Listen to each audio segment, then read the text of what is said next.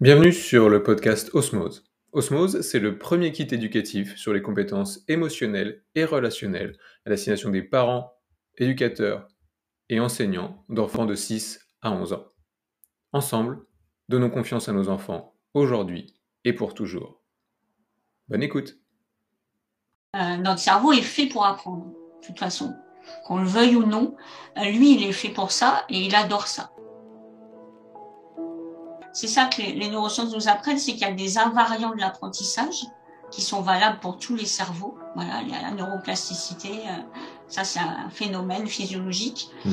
Et puis il y a les variants, c'est-à-dire qu'effectivement on n'a pas tous tout à fait les mêmes besoins, les mêmes préférences, euh, on est tous des personnes différentes. Il y a quatre grands piliers hein, définis au départ par les neurosciences. Le premier pilier, ça va être euh, l'attention.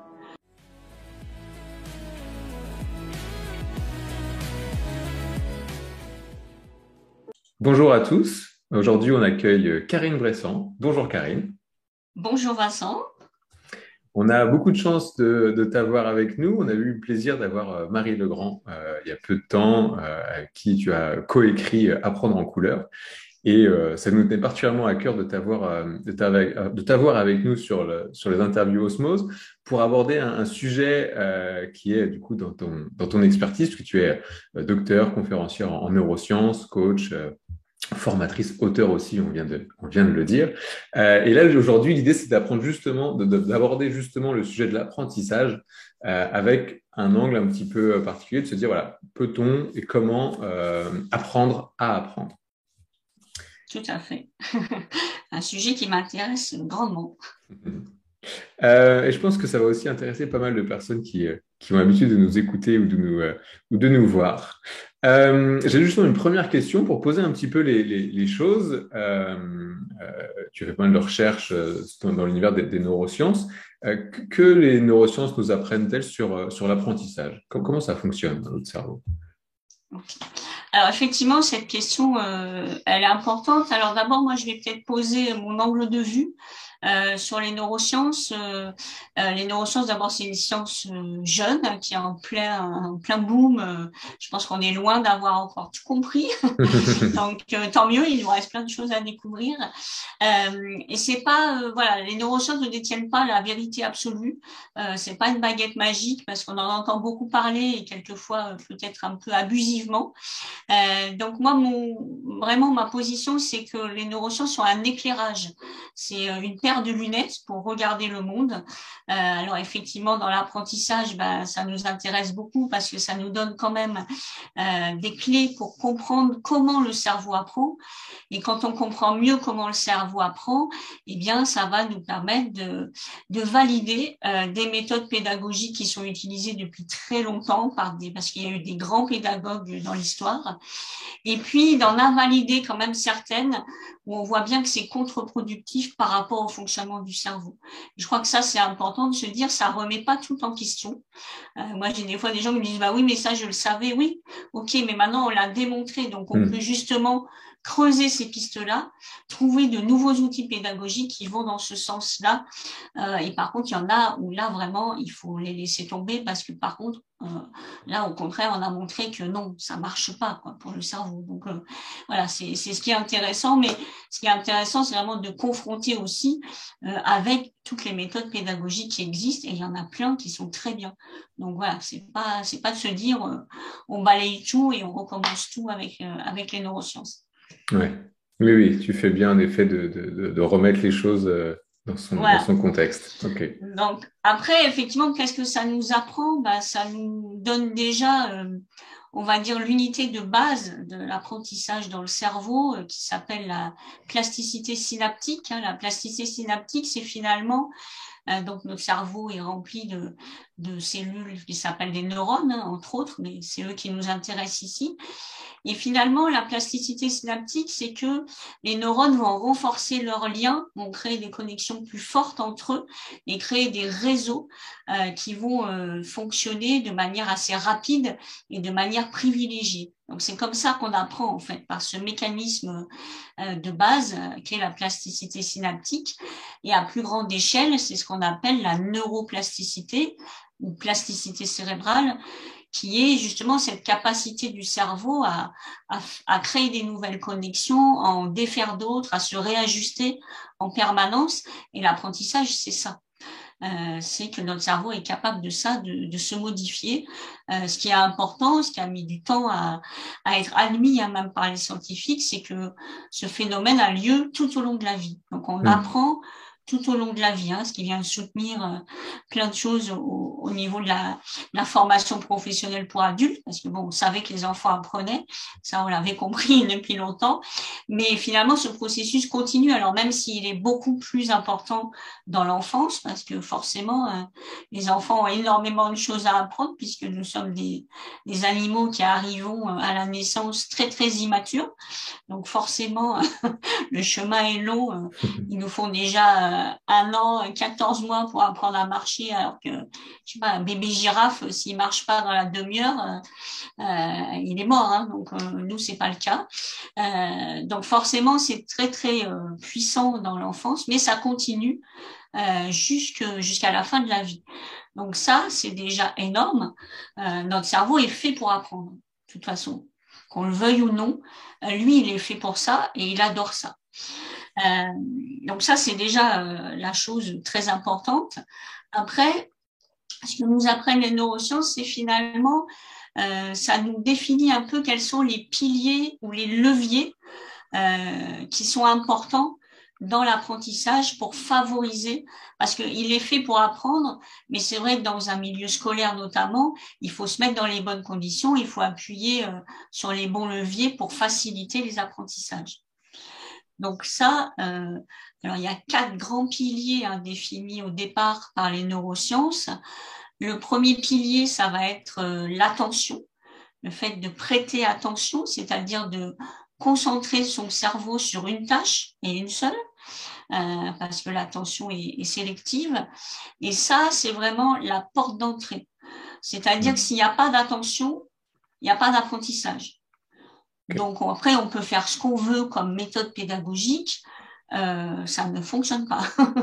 Il faut déjà que l'apprenant, que l'élève, que l'enfant soit attentif. Donc ça, c'est un premier, premier pilier. Après, euh, le deuxième, c'est l'engagement actif. C'est-à-dire que apprendre, ça demande un effort cognitif. C'est-à-dire que ça se fait pas comme ça tout seul. Euh, on a bien vu, hein, les, à, un moment c'était la mode, on se disait on mettait une cassette euh, sous l'oreiller mmh. et puis on apprenait des choses. Mais non, ça marche pas en fait. Il faut que le cerveau soit engagé, il faut qu'il pose des hypothèses, il faut qu'il se pose des questions et qu'il y réponde et c'est comme ça qu'il va apprendre. Donc ça demande effectivement un effort. Euh, on n'apprend pas de manière passive. Euh, donc ça, c'est une chose aussi importante, c'est-à-dire qu'il faut engager euh, euh, les élèves hein, dans l'apprentissage. après, le troisième pilier, c'est le retour d'information.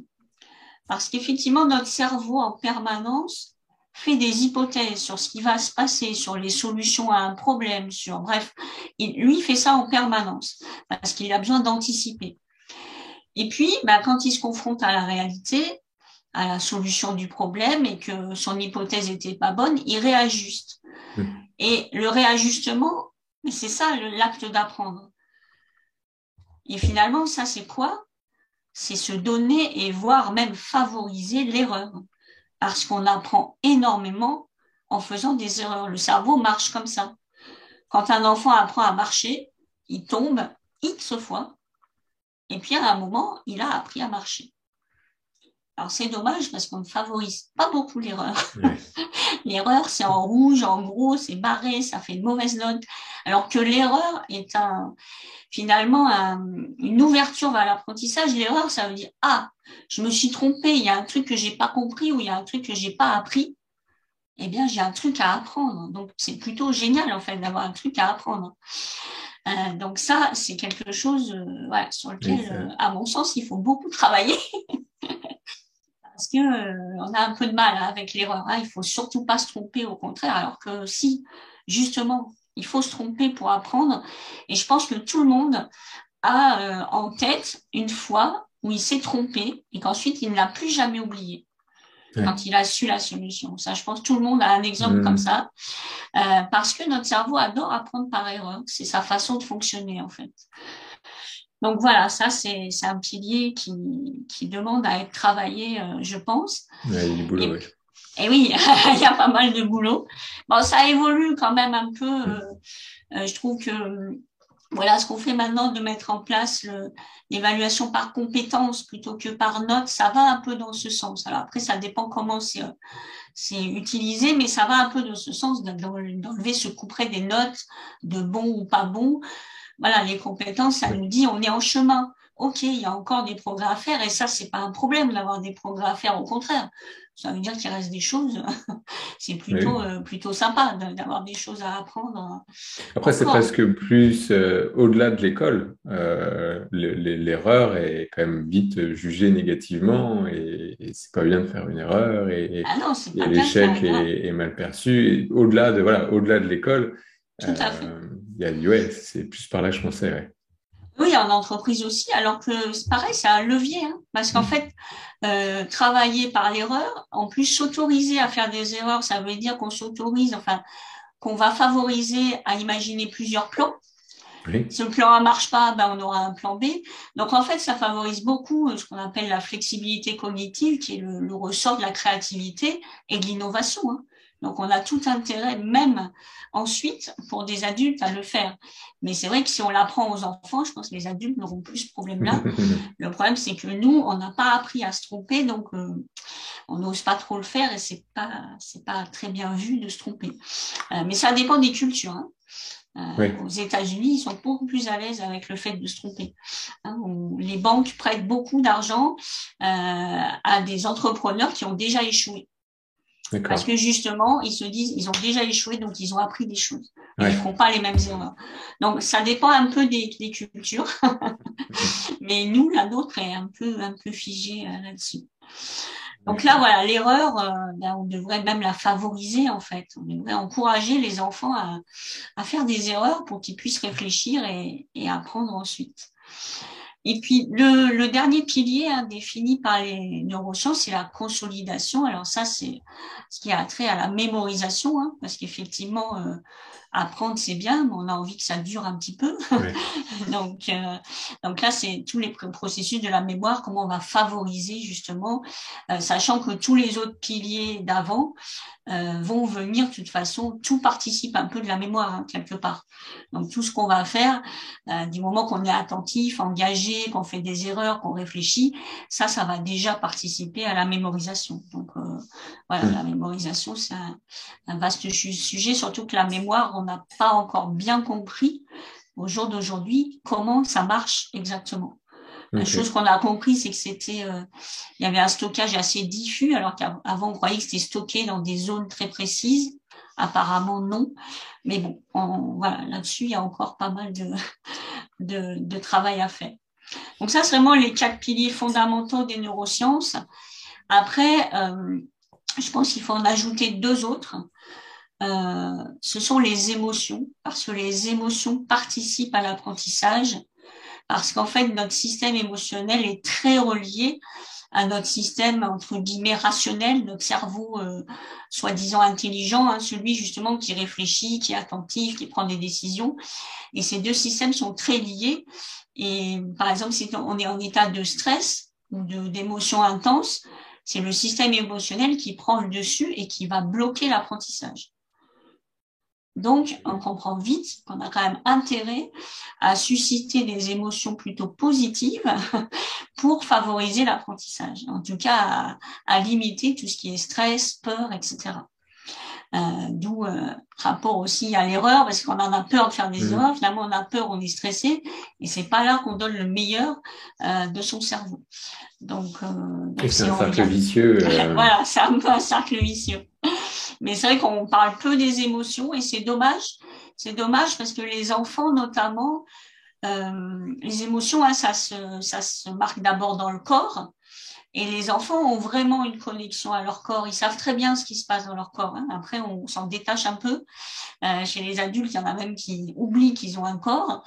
Euh, mais les enfants, non. Et en fait, quand on les aide à se questionner, ben, ils savent très bien le faire. Hein. Moi, je vois, euh, je suis intervenue dans des classes et ils savent très bien dire euh, euh j'ai le ventre serré. Euh, voilà, ils, ils, savent ce qui se passe dans leur corps, mais souvent on leur apprend pas à mettre un mot à se dire bah là je suis stressée, là j'ai peur, là je suis angoissée, euh, là je suis triste, là enfin bref toutes les émotions qui peuvent euh, qui peuvent les traverser et ils en ont beaucoup, mais nous aussi en tant qu'adultes on les voit moins, mais les enfants les voient bien donc euh, donc voilà, en tout cas, au-delà des émotions qu'ils ressentent eux, il y a voilà le climat dans la dans la classe par exemple, le climat qu'on a en famille avec ses propres enfants, euh, d'être dans la bienveillance aussi justement de l'apprentissage et ne pas générer du stress et de la peur qui euh, bah, va bloquer l'apprentissage au final. Donc, euh, on n'a pas gagné au change, hein, du coup. Donc, les émotions, c'est aussi une partie super importante. Et puis, il y a un dernier point qu'on oublie beaucoup, bah, c'est justement que le cerveau est totalement connecté avec le corps et que faire bouger le corps, euh, va permettre de favoriser l'apprentissage. Et notamment en passant par une petite, euh, enfin une petite, pas si petite que ça, mais euh, une petite structure qu'on a à l'arrière, là, qui est comme un petit cerveau, qui s'appelle le cervelet, et qui lui, là, ce qu'on est en train de, de voir, c'est qu'il coordonne. Alors, ça fait longtemps qu'on sait qu'il coordonne nos mouvements. Hein. C'est lui qui nous permet de rattraper la balle correctement au tennis, etc. Mais il intervient aussi dans une coordination de nos pensées. Donc finalement, le mouvement euh, bon, va d'une part oxygéner le cerveau, permettre que ça circule mieux, d'amener les nutriments, donc tout ce dont le cerveau a besoin, mais certainement aussi en faisant bouger, enfin en activant le cervelet, on permet aussi euh, une coordination. Euh, bon, ça, ça nous rappelle Socrate hein, qui, qui devisait en marchant. Mm. Parce que oui, en fait, le fait de bouger dans l'espace favorise la pensée. Donc ça, c'est une chose aussi qu'il faudrait un peu plus prendre en compte et qui aiderait beaucoup euh, voilà, les élèves qui ont cette étiquette d'hyperactif. Finalement, si on leur permettait de bouger un peu, peut-être qu'ils seraient moins hyperactifs. parce qu'il y en a, voilà, là, il faut, il faut distinguer ceux qui sont vraiment dans, qui ont été vraiment euh, euh, détectés hyperactifs. On est dans un processus un peu, alors j'aime pas dire pathologique, mais voilà, quelque chose qui dysfonctionne, des élèves juste qui ont envie de bouger. Et finalement, si on leur permet de bouger, hein, là, il y a, des expériences qui se font avec euh, ce qu'on appelle les vélos bureaux. Donc, on pédale en même temps qu'on apprend. Et ben, il y a des élèves à qui ça va bien. il y a même des élèves, il suffit en fait de les autoriser à apprendre debout. Et déjà, ben, ils sont plus calmes, ils sont plus attentifs parce que parce que leur corps a besoin de ça. Donc euh, donc voilà, ça c'est vraiment. Euh, moi, je rajouterais ces deux piliers là. Donc ça nous fait six piliers sur lesquels on peut euh, on peut appuyer pour pour mettre le cerveau dans des bonnes conditions d'apprentissage. D'accord, c'est passionnant. et c'est aussi assez perturbant quand on pense à euh, à l'école il y a longtemps avec un maître autoritaire où les enfants de, bah, finalement on a l'impression qu'on cache aucune case de, des six piliers. C'est ça. Donc en effet euh, ça bouge et, tant mieux, mais, mais ça demande encore en effet de, c'est ouais, ça va contre contre ce qu'on avait pu euh, imaginer il y a longtemps. Euh, tu as commencé à y répondre, euh, mais, euh, mais vis-à-vis de, ces six piliers, est-ce qu'on est tous égaux face à ça? Est-ce qu'il a est-ce qu'on a des besoins différents? Est-ce que, est-ce que finalement on a tous la même capacité à apprendre? Ou, ou bah non, selon les personnes, on n'a pas les mêmes capacités?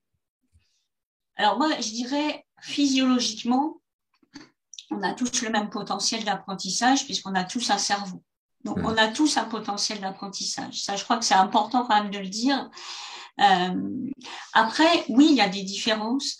Euh, oui, il y a des, surtout, il y a des préférences qui s'installent.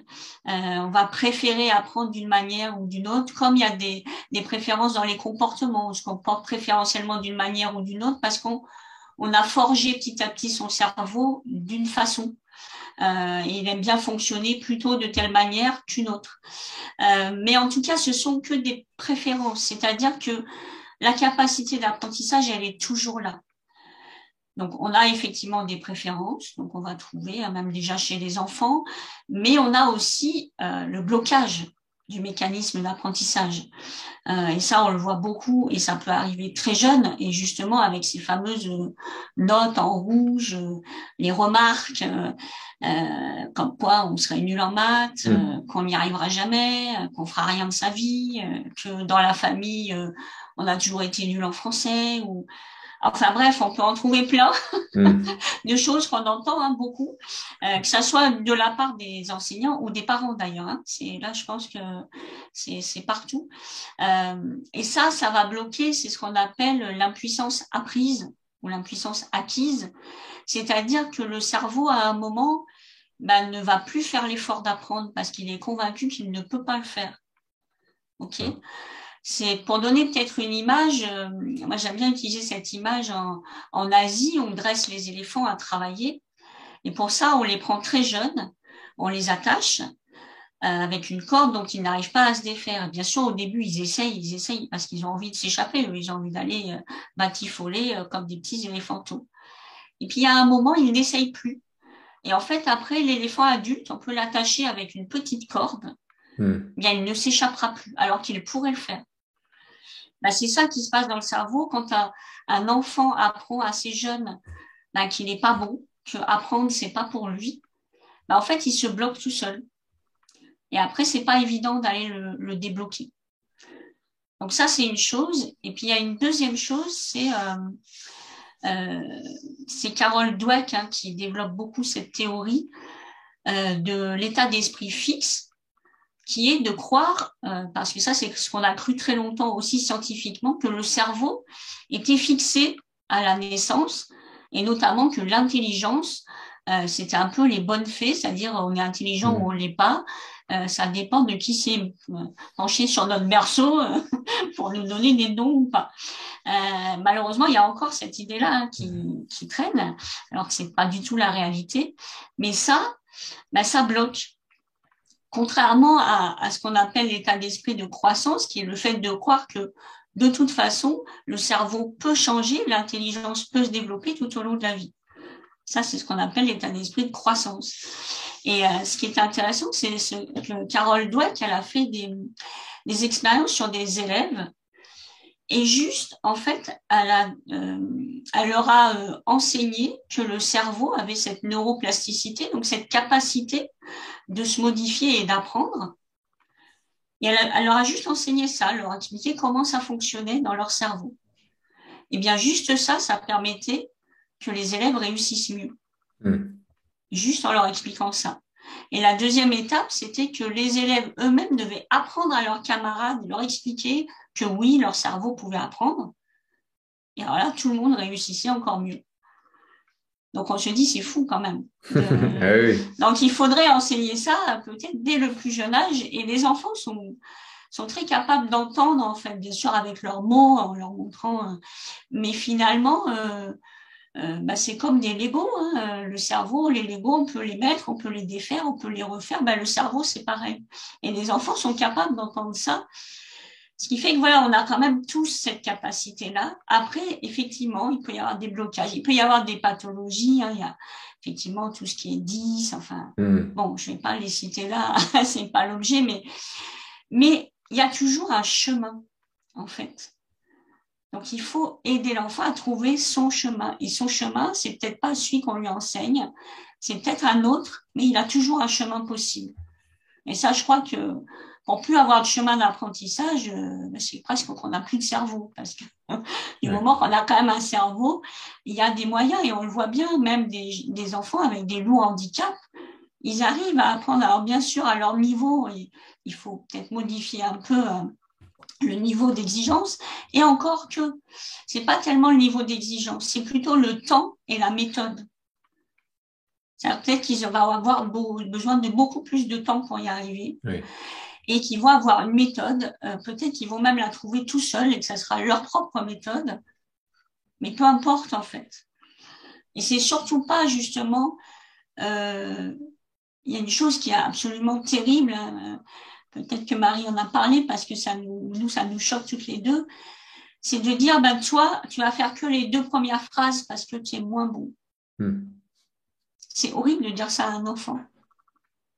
Non, c'est de dire vous faites tous les quatre phrases Peut-être qu'il y en a qui vont mettre beaucoup plus de temps. Mais l'objectif, il est le même. Ou peut-être qu'ils n'y arriveront pas, mais c'est pas grave. On dira, OK, t'en es arrivé là, qu'est-ce qui manque pour continuer? Voilà, donc c'est. Parce que je crois quand même qu'il y a quand même une chose, et on en parle dans le livre à prendre en couleur, c'est que personne ne doute jamais que les enfants vont marcher, à moins mmh. D'un handicap majeur. Mais il y a beaucoup de gens qui doutent que les enfants puissent apprendre.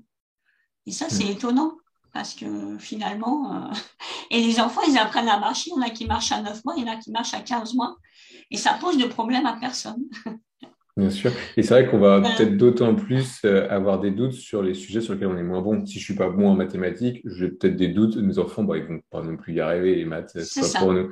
Et du coup, j'ai alimenté peut-être inconsciemment euh, cette, cette mécanique. Ah oui, oui, des fois c'est inconscient, hein. je dis pas que c'est de la malveillance, euh, mais euh, ben, quelque part, oui, ben, l'impuissance apprise, ça se transmet. Mhm. Si moi je crois que je peux pas et que je montre à mon enfant, ben, tu vois, si je peux pas, probablement tu ne peux pas, ben, l'enfant ne peut pas, effectivement, mais lui, il essayera même pas. Parce qu'il se dit, bah, dans ma famille, c'est comme ça. Voilà, moi, je le vois, hein, je fais de l'orientation avec les jeunes. Et il y a des jeunes, ben, dans des familles, on me dit, ça, c'est pas pour nous. Hmm. parce que peut-être personne n'a jamais fait d'études ou ah, donc on dit bah non c'est pas pour nous. Ben, pourquoi? Ce serait pas pour nous Enfin voilà euh, après il faut voir. bien sûr. Euh, mais bon tout ça il y a beaucoup de choses inconscientes hein, ça c'est sûr. Tu, parlais tout à l'heure des, euh, des, chemins d'apprentissage qui pouvaient du coup être différents selon, selon chacun. comment on peut aider les enfants à trouver leur chemin d'apprentissage concrètement? Comment on peut, ouais, les, les guider ou comment on peut faire? Oui, alors ça, bah, c'est vraiment ce qu'on a développé hein, dans, le livre euh, Apprendre en couleur, c'est que on, a a posé en fait euh, le, fait que l'apprentissage c'était comme le sommet d'une montagne à atteindre. Hein, parce que bon, Marie et moi, on adore l'alpinisme. Mhm. Dans notre livre, on a choisi le Cervin parce que c'est entre la France et la Suisse. Euh, et finalement, donc ce sommet, c'est le même pour tous. Et ça, c'est important, hein, c'est ce qu'on disait tout à l'heure. Et puis après, euh, ben, on va pas tous y aller par le même chemin. Alors nous, on s'est inspiré euh, euh de l'approche comportementale DISC for Colors, hein, qui définit différents euh, types de comportements qui sont euh, codés, on va dire, par des couleurs. Euh, mais bon, on peut le faire avec différentes approches, peu importe. Le tout, c'est de se dire, ben voilà, nous, dans ce cas-là, il y a quatre chemins possibles. Euh, il y en a qui vont monter tout droit, parce que leur objectif, c'est d'arriver vite. OK. Ah oui, ils vont prendre le chemin tout droit. Il y en a qui vont préférer euh, discuter avec des camarades, y aller ensemble, pas forcément suivre le chemin, aller ramasser des fleurs, Bref, voilà, ils vont y aller à leur rythme, mais ils vont arriver en haut aussi. Il y en a, euh, ils vont préférer monter à deux tranquillement. Donc peut-être qu'ils vont prendre le chemin qui fait le tour de la montagne euh, tout tranquillement. Et puis il y en a qui, avant de partir, vont vérifier s'ils ont bien leur matériel, qui vont avoir repéré le chemin et qui vont le suivre vraiment à la lettre, jamais euh, sortir du chemin, avoir leur boussole, faire des points réguliers, etc. Voilà. Maintenant, les élèves, c'est pareil. Il y a tous ces types d'élèves là dans une classe, euh, parce que l'enjeu, voilà, c'est euh, le groupe. C'est encore quand on a un, un individu, euh, déjà c'est plus facile, encore que. Mais par exemple dans une classe, l'idée c'est d'aller leur proposer tous les chemins pour que eux déjà puissent tester en général, ils vont commencer par le chemin qu'ils préfèrent, bien sûr. Et ça, c'est l'objet, euh, c'est l'objectif, pardon, parce que quand ils commencent par le chemin qu'ils préfèrent, ils ont plus de chances de réussir. Parce qu'ils sont dans le plaisir, dans l'envie d'apprendre. Mais si on leur propose tous les chemins, ça veut dire qu'à un moment, on va les amener aussi à en essayer un autre. Et leur montrer qu'ils peuvent aussi y arriver, même si au départ, ça leur plaît moins. L'idée, c'est surtout pas de les enfermer. Hein, parce que ça, ça serait contre-productif. Euh, si même si on a des préférences, ben, il y a des situations où on doit agir autrement. Donc, il faut apprendre à agir autrement. Et puis, de toute manière, on peut apprendre euh, d'autres manières que celles qu'on préfère. Donc, l'idée, c'est ça, c'est de leur ouvrir les voies, euh, de ce qu'on a appelé, voilà, équiper les voies d'accès. Ils vont commencer par la voie qu'ils préfèrent, et puis après, on va les inciter à en essayer d'autres et à voir qu'ils peuvent y arriver aussi. Et là, on va jouer sur un levier indispensable, c'est la confiance en soi. Hmm. une fois qu'ils ont confiance, une fois qu'ils ont compris qu'ils avaient un potentiel d'apprentissage et qu'on va euh, finalement euh, valoriser ce qu'on appelle la motivation intrinsèque, c'est-à-dire une motivation interne qui ne dépend que d'eux, après, ils peuvent tout faire. Apprendre, c'est quoi C'est bon, c'est bien sûr euh, arriver à réussir à l'école pour choisir son métier, etc. Mais c'est surtout avoir une capacité d'adaptation. Donc apprendre, ça sert tout le temps. Si on a ce désir-là, ce plaisir à apprendre, moi je pense qu'on n'a aucune limite. Parce que on se dit, euh, bah, de toute façon, si je ne le sais pas, je vais l'apprendre. Ou je vais demander à quelqu'un de me l'apprendre. Ou je vais me mettre à plusieurs parce que ça marchera mieux. Enfin bref, on n'est on est jamais bloqué. Donc, moi je crois que finalement, c'est peut-être euh, la chose la plus importante qu'on doit apprendre aux enfants, c'est ce plaisir d'apprendre. Hmm. Et non pas apprendre pour avoir une carotte, une bonne note, faire plaisir aux parents, faire plaisir à la maîtresse, aux professeurs, etc. Parce que ça, ça dépend de l'extérieur. Donc c'est très... C'est soumis à beaucoup de, de variations. Alors que si en soi, on a plaisir à apprendre et qu'on a compris que notre cerveau était fait pour ça, ben, on n'a pas trop de limites en fait. et, juste pour essayer de synthétiser un petit peu, de, reprendre ce que tu disais, euh, donc le, plus important, c'est de, réussir à générer ce plaisir à apprendre, parce qu'en effet, on en aura toujours besoin. Euh, et, ça, ça passe par euh, développer la confiance en soi, ça passe par aider l'enfant à prendre conscience des chemins d'apprentissage dans lesquels il est à l'aise, là, où il est bien.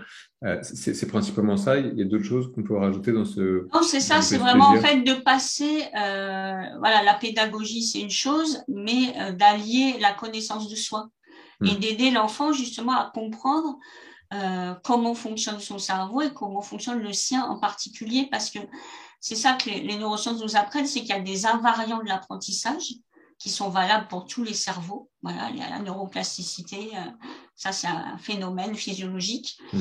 Et puis il y a les variants, c'est-à-dire qu'effectivement on n'a pas tous tout à fait les mêmes besoins, les mêmes préférences. Euh, on est tous des personnes différentes.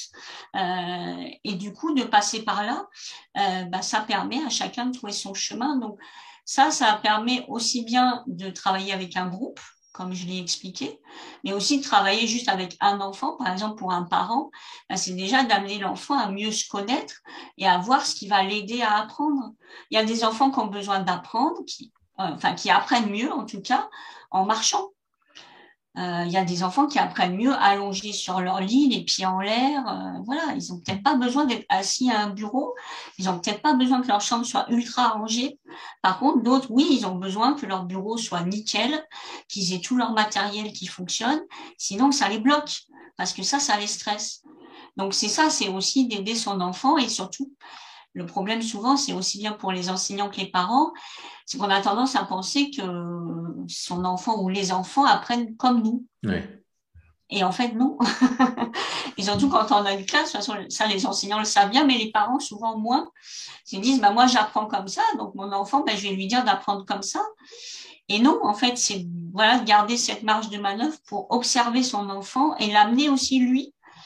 Euh, ça, c'est c'est important aussi qu'il il ait une réflexion. Alors, tout petit, ils n'y arrivent pas, mais là, on peut les observer, puis on leur propose, on dit assieds-toi, on voit bien qu'il reste assis, c'est compliqué. Bon, ben, on dit tiens, on va essayer debout, on va essayer d'avoir un tableau, peut-être parce qu'écrire sur une feuille, c'est trop petit. Enfin, après, il y a, plein de, de façons, mais c'est d'amener l'enfant aussi à avoir une réflexion pour qu'il trouve sa méthode. Hein. Moi, je vois, euh, j'ai beaucoup de parents qui m'appellent et qui me disent mon enfant, c'est pas travailler.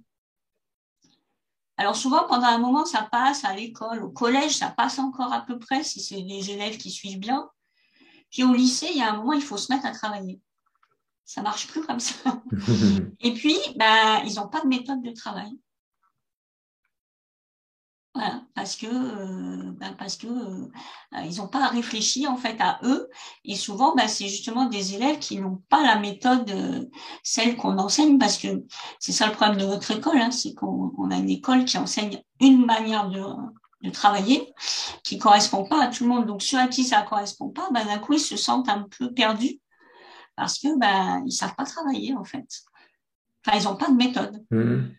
Donc souvent les résultats chutent, mais en fait c'est pas un problème d'apprentissage, c'est un problème de méthode et de, de réflexion sur soi. Donc plus on commence petit, euh, mieux c'est. ouais, ouais, ouais, comme beaucoup de choses, mais c'est vrai que là c'est d'autant plus d'autant plus parlant. Euh, J'aimerais revenir sur le euh, donc sur ce côté, euh, j'ai dire parent. Euh, en effet, je pense que le piège, c'est euh, ce que tu disais, se dire, bah, moi, j'apprends comme ça, donc euh, naturellement, j'ai envie d'aider mon enfant et je lui explique ma méthode en pensant que je fais bien, mais finalement, peut-être que c'est pas la bonne méthode, enfin, c'est pas, c'est pas positif. Donc, observer, discuter avec l'enfant, essayer aussi des différentes différentes méthodes d'apprentissage pour voir ce qui ce qui marche, ce qui marche moins. ça, je voilà, je pense que, en effet, je, je, je me dis que c'est en tout cas, ça, ça, ça, peut se tester en famille, je, je, visualise bien. Sur, le côté euh, euh, école, euh, avec une classe de 25, de 25 enfants, euh, c'était encore plus, enfin, c'est plus compliqué, c'est pas peut-être, c'est plus compliqué. Euh, le, nombre d'enfants permet difficilement de faire du cas par cas.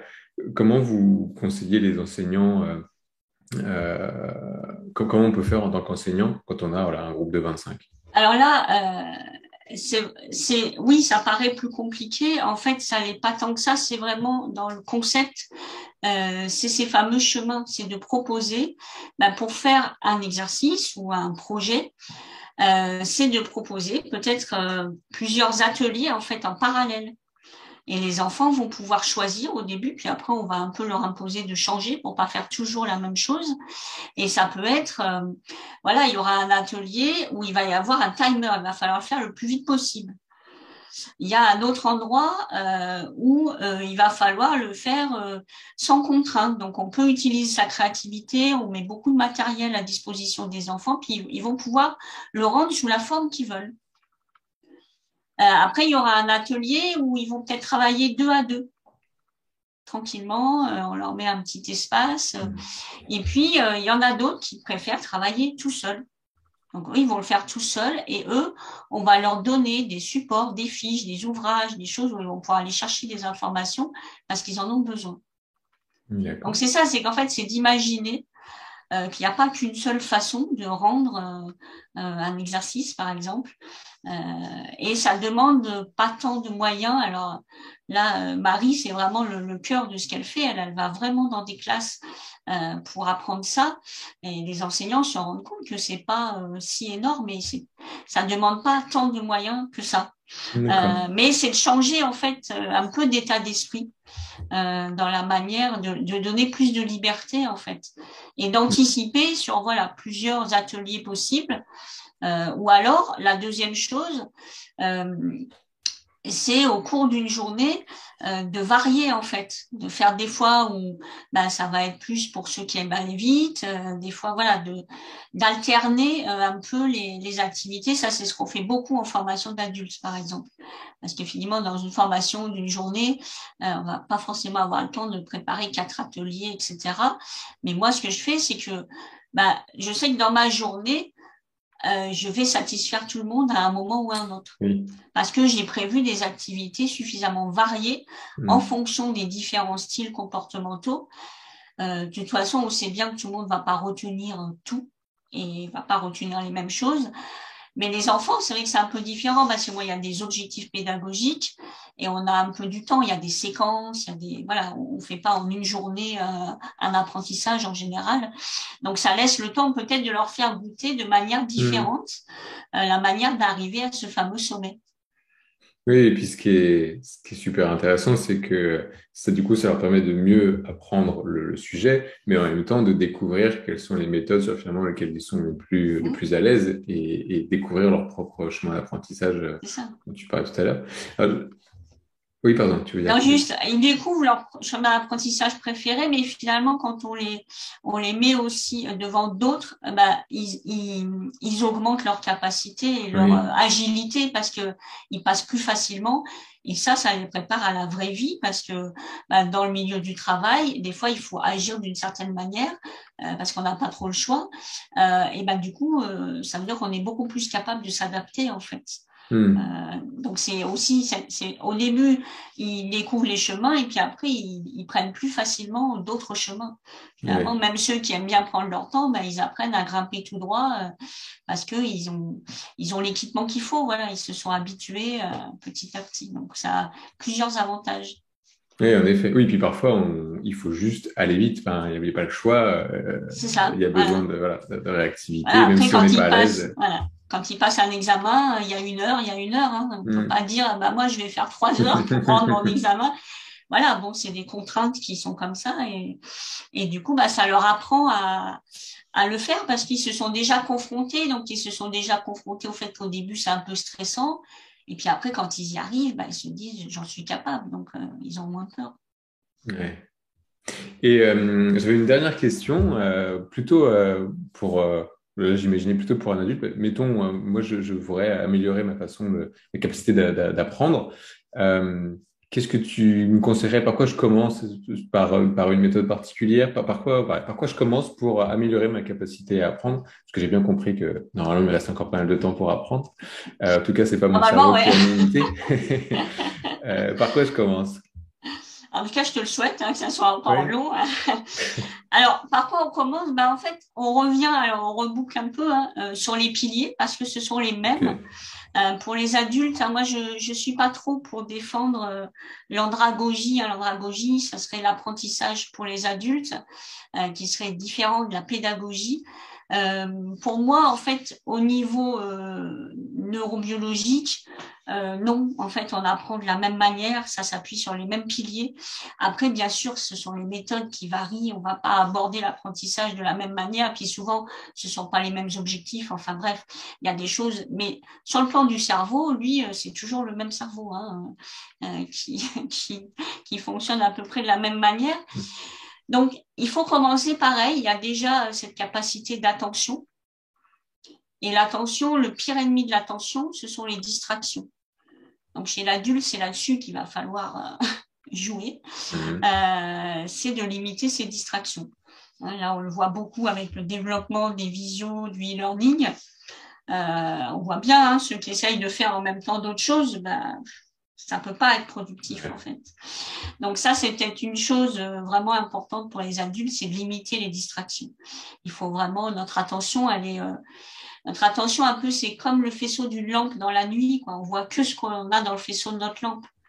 Donc il faut savoir où on va diriger le faisceau, parce que si on essaie de le mettre dans tous les sens, euh, c'est pas productif. D'abord, on voit rien. Si on essaye la nuit de vadrouiller sa lampe dans tous les sens, ben, finalement, on voit, on voit rien euh, de spécifique.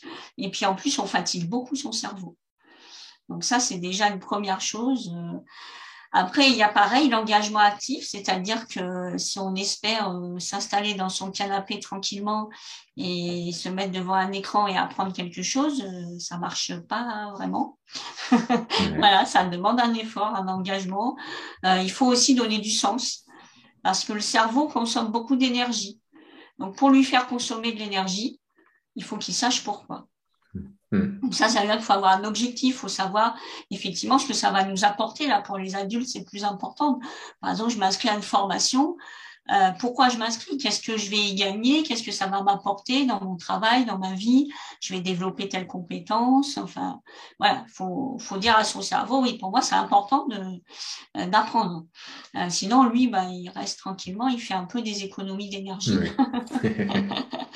Donc, euh, donc ça, les enfants ont plus l'envie, hein, euh, ils sont plus dans l'envie d'apprendre. L'adulte, il a déjà un peu régressé. Donc, il faut remettre, euh, remettre la machine en route. Après, le droit à l'erreur, ben, c'est pareil. Oui. C'est, mais c'est déjà de se le donner à soi. Oui. Voilà. Donc là, bah, il y a des méthodes qui sont super, c'est le jeu. Alors bien sûr, ce ne sont pas les mêmes jeux pour les enfants, et ce sont des jeux pédagogiques, parce que dans le jeu, c'est moins grave de se tromper on accepte mieux. Euh, ça dépend des personnalités, mais en général, on accepte mieux. Il y a moins d'enjeux de se tromper euh, dans un jeu que dans la vraie vie. Mmh. Donc, euh, donc voilà. Donc c'est déjà se donner à soi le droit à l'erreur. Donc ça veut dire d'essayer, ben, si on est en groupe, d'oser poser des questions, d'oser donner des réponses, même si c'est pas les bonnes. donc ça c'est important. Et puis sur la, ben, la mémorisation, là on va être sur les mêmes les mêmes choses, mais la clé finalement, c'est euh, pour les adultes, c'est aussi d'entretenir notre cerveau parce que euh, moi je dis toujours euh, la neuroplasticité, c'est notre super pouvoir. parce que c'est lui qui nous permet de tout faire avec notre cerveau. Mais encore faut-il en prendre soin. Parce que le cerveau, en fait, ne s'use que si l'on ne s'en sert pas. Donc, il faut utiliser son cerveau pour qu'il continue à fonctionner. Et ça, on le voit de plus en plus. Hein. Maintenant, euh, on a compris que, par exemple, pour les personnes âgées, il faut continuer à les stimuler. Si on arrête, effectivement, le cerveau, ben, petit à petit, il régresse. Alors bon, il se fatigue, hein, il vieillit. Je dis pas que le cerveau vieillit jamais, mais on voit bien qu'en l'utilisant, on arrive à décaler un peu.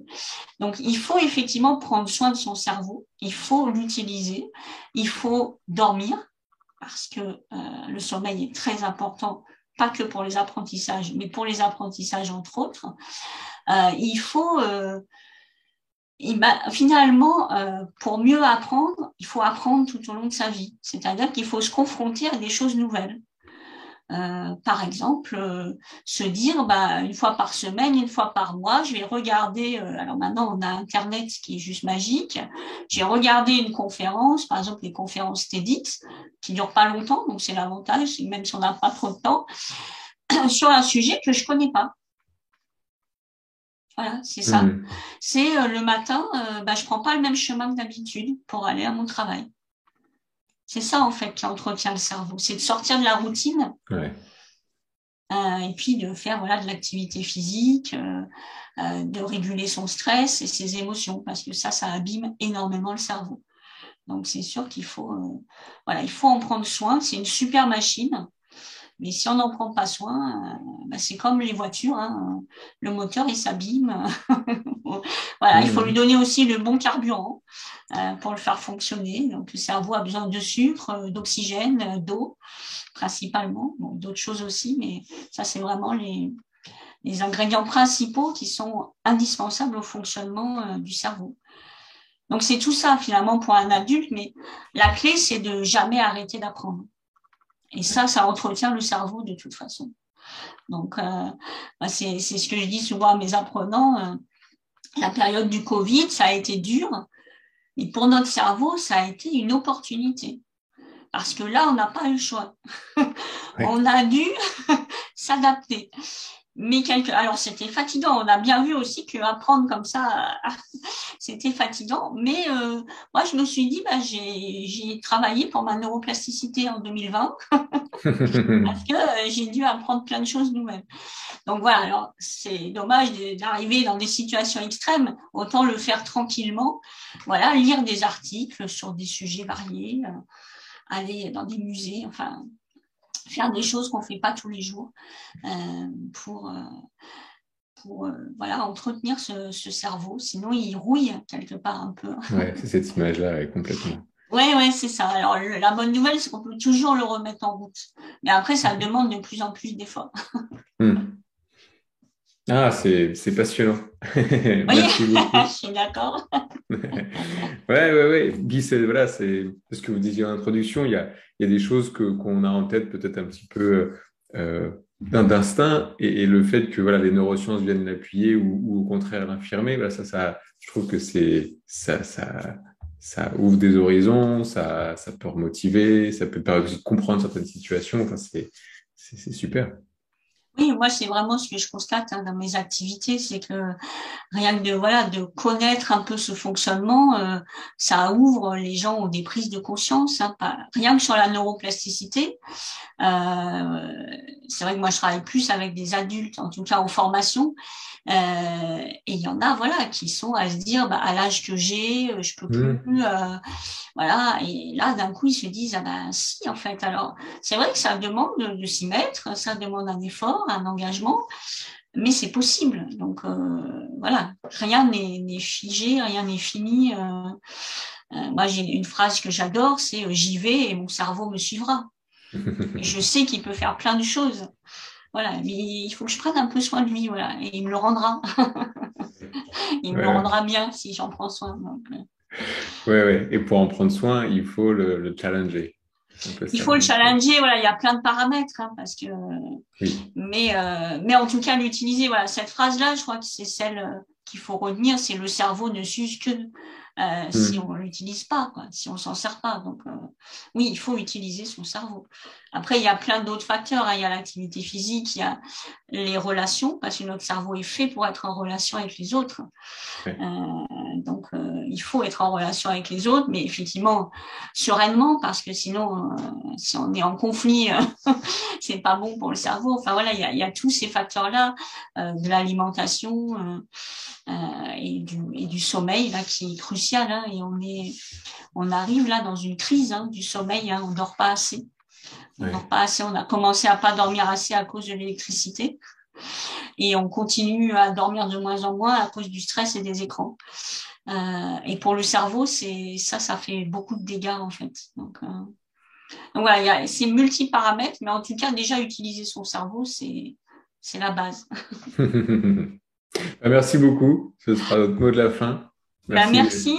merci, à toi, merci à vous aussi à Benjamin de, de m'avoir sollicité. C'était avec grand plaisir. Merci, merci à toi et puis euh, à, une, à une prochaine, j'espère, sur les interviews Osmose. Merci beaucoup. Au revoir. Au revoir.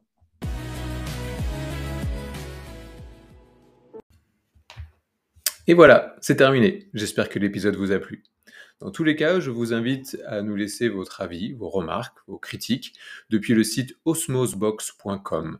Je vous invite également à vous abonner à notre chaîne pour pouvoir être alerté des prochains épisodes. À très vite.